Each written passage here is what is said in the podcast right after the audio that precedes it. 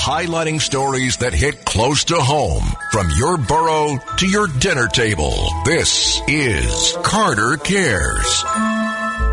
And this morning, folks, I'm thinking about the victims, the victims of crimes, mostly in New York City, uh, that we hear about as of as of lately.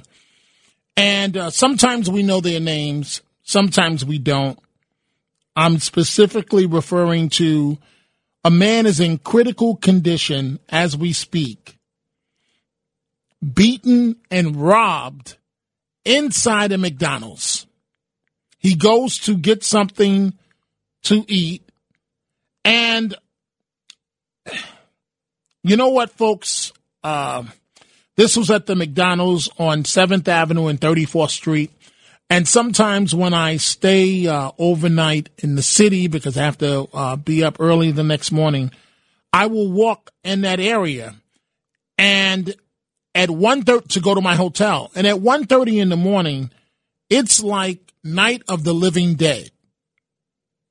And so this man at 7:42 a.m.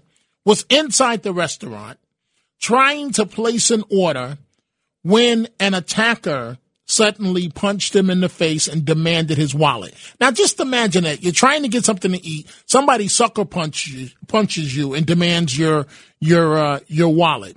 So then he continued punching the man and knocking him down the man was robbed of his cell phone and his wallet. The robber then ran off into uh, Penn Station.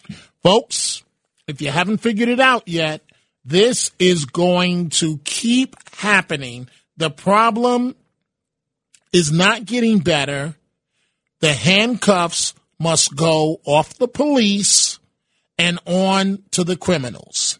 We cannot expect the police to do the impossible while they're being handcuffed with these phony politicians that have these uh, great protection details. and then they want to uh, defund the police, the wokeness, and so on. You know, I, I mentioned the wokeness on Friday. I'm going to come back to that. I'm not done with that because that's part of the problem.